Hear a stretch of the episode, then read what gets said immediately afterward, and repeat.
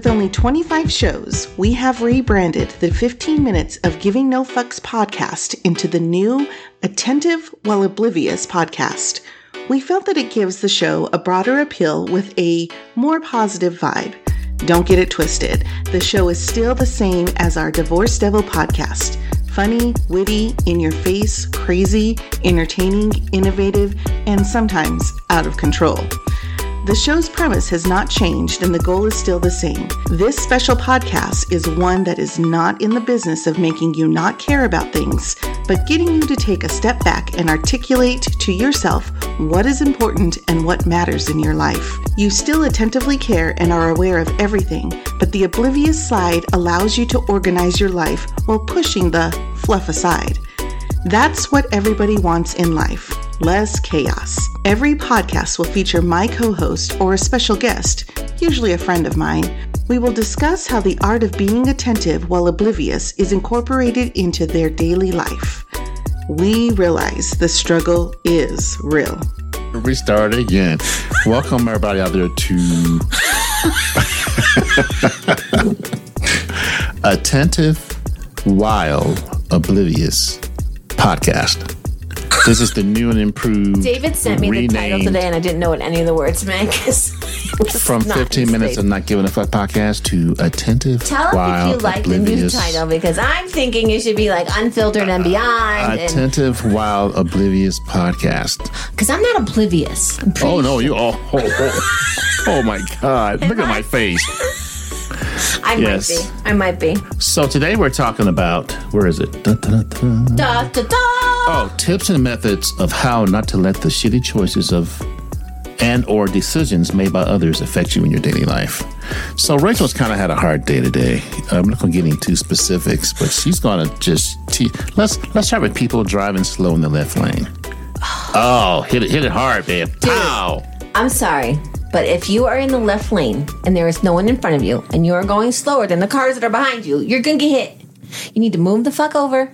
Get yourself out of lane. Get yourself to the middle. Even if you don't want to be in the driving Miss Daisy lane, get yourself out of the left lane because people's got places to go. And if they get a ticket because they passed you, that's on them. But we are taking the risk of getting a ticket by being in the left lane because we got places to go. We don't want to read your bumper sticker again that says "I'm an I'm a dumbass." That's literally what you're you're you're, you're yeah.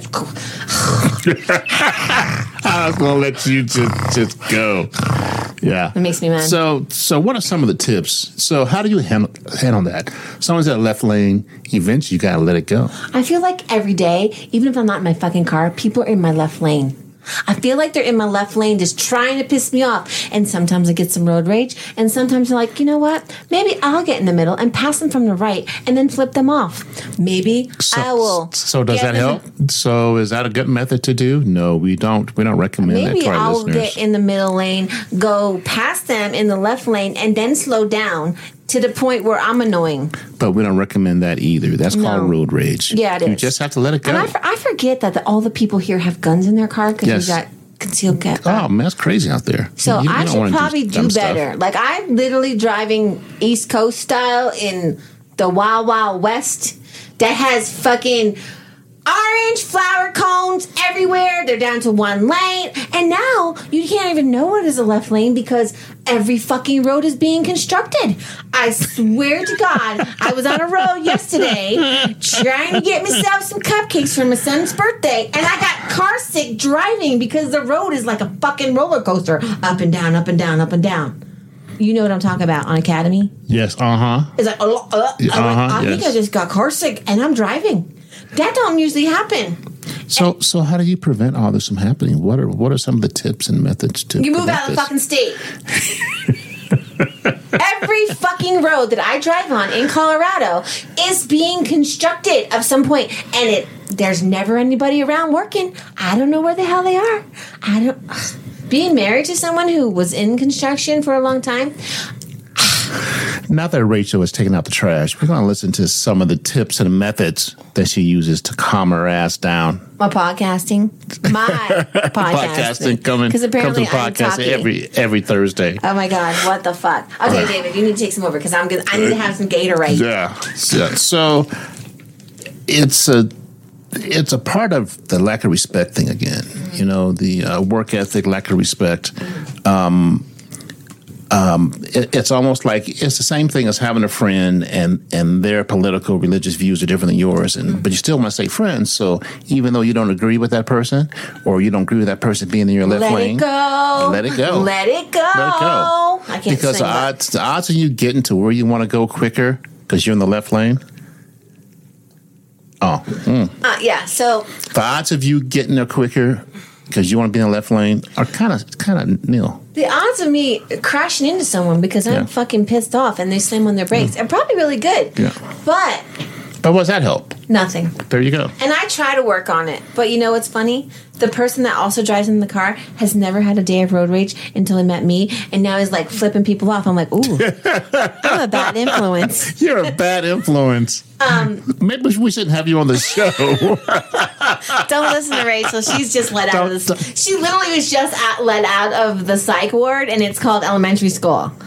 Um, no, I think I think we were discussing this. I oh shit! I didn't hit it. That's okay. I, I got to be recorded here. oh my freaking god! I got to David. recorded here. It was really good because I was really angry. It's all right. But now I feel calm because I'm here and I'm talking about it and I'm releasing it. I think that's one of the big things I've learned since, you know, my life has changed a little bit. And So, It's- do you think you're more patient or less patient after getting divorced? I think I learned my patience levels where I didn't know what they were. I just explode. Now it's like, all right, have you taken all the steps to try to calm? Gotcha. Then, what- if what are they the steps keep to going, calm? if they keep going, What are the steps for people to calm? in your nose, out your mouth, in your nose, what food? Yeah, sure. Okay. texting your some of your friends going is this fucking person for real is this person just said that they this uh, uh, you know especially your work besties like when you can text them like one of them's in a different room or something like that or they're in the gym or whatever and you text them like I might throw a punch someone and then they come and rescue and give you like a Dr. Pepper or something or they feed you or they say hey how about you go for a walk and I'm like oh yeah that's what I needed or there there's there's some parents that each person in the in where I work that they just don't mix. So I'll call that person for one of my coworkers. Or there's a parent that I just done done dealing with because they don't pick their kid up for five hours when they have 105 temperature. Um, and so we have somebody else call. so you have someone else call and say, "Hey, this is blah blah blah. I was just wondering if you come pick up your kid today. We called you 17 times. We've reminded you. We've gave emailed you. We've texted you. We've done this, but um, we're sorry, but your your kid's about to go to the hospital. So there's ways that you can. I think communication's thing. Like, hey, I do not know how to deal with this child. We just don't see eye to eye. so I know your uh, communication limits. yeah, and there's people at work that I tend to No way. not want to talk to Say isn't so. and I just be overly stupid nice. Like like stupid nice. Nauseating. Like, okay, thank you. That's awesome. See you later. But in my head it goes, I've already punched you in your throat six times, smacked you upside your head, and kicked you in the ass. But I think when you have a work ethic like I do, because I literally don't stop all day, um, when I want to be able to help people, I have to pick my battles. I have to pick how I'm going to best Picking your battle's a good one. best help the student of the teacher the student of the you know the building the how am i going to make this an experience that i want to come back the next day?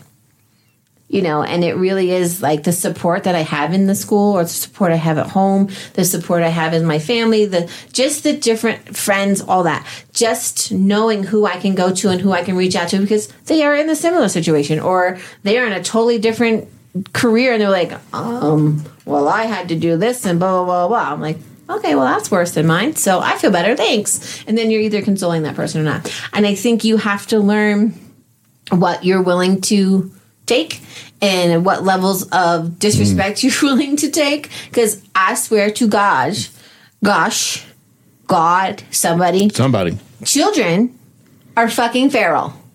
Parents are assholes. And not all, not all of them, but we have lost apathy. We've lost empathy. We've lost any care. We there's no respect. There is no respect in elementary schools. We have children trashing rooms, calling people names, kicking adults, and going, "Well, she made me mad." Well, okay. I didn't. My one friend from work was like, I growing up did not know that asshole was an option as a child because we were like. I can remember there'd be a class clown or someone speak out and the teacher had enough because they wouldn't sit down, but mm-hmm. never like blatant disrespect. Never like, I'm going to trash this room because I can and there's no consequences. The consequences are parents are called, there's a phone call, there's a support call, there's a this. And once they have enough compiled, we might have extra help. Once it's compiled, we might be able to get the student the help they need. And it takes a village in the school to support some children. Like we have a Well, well, shit. We got teachers getting shot by a six-year-old. Exactly. And so people don't feel safe in their buildings. You know, all the shit that happens comes from lack of empathy, lack of consequences, lack, Lack of, of whatever. respect. And so when you deal with that day in and day out, you're like, why? Why why are we doing this? What is the purpose? It's going to go where every child is homeschooled and if you don't meet the requirements as a parent, teachers are going to be subcontractors or contracted out to families say oh you know what? This one's going to pay me enough to come watch their feral child. This one's going to do this. Maybe one-on-one is what they need. The education system as i see it is in a big is in big trouble. It's in big trouble. Because teachers are unsafe in their own classroom. Not the students. Yes students there's shit happening in the world. I get it.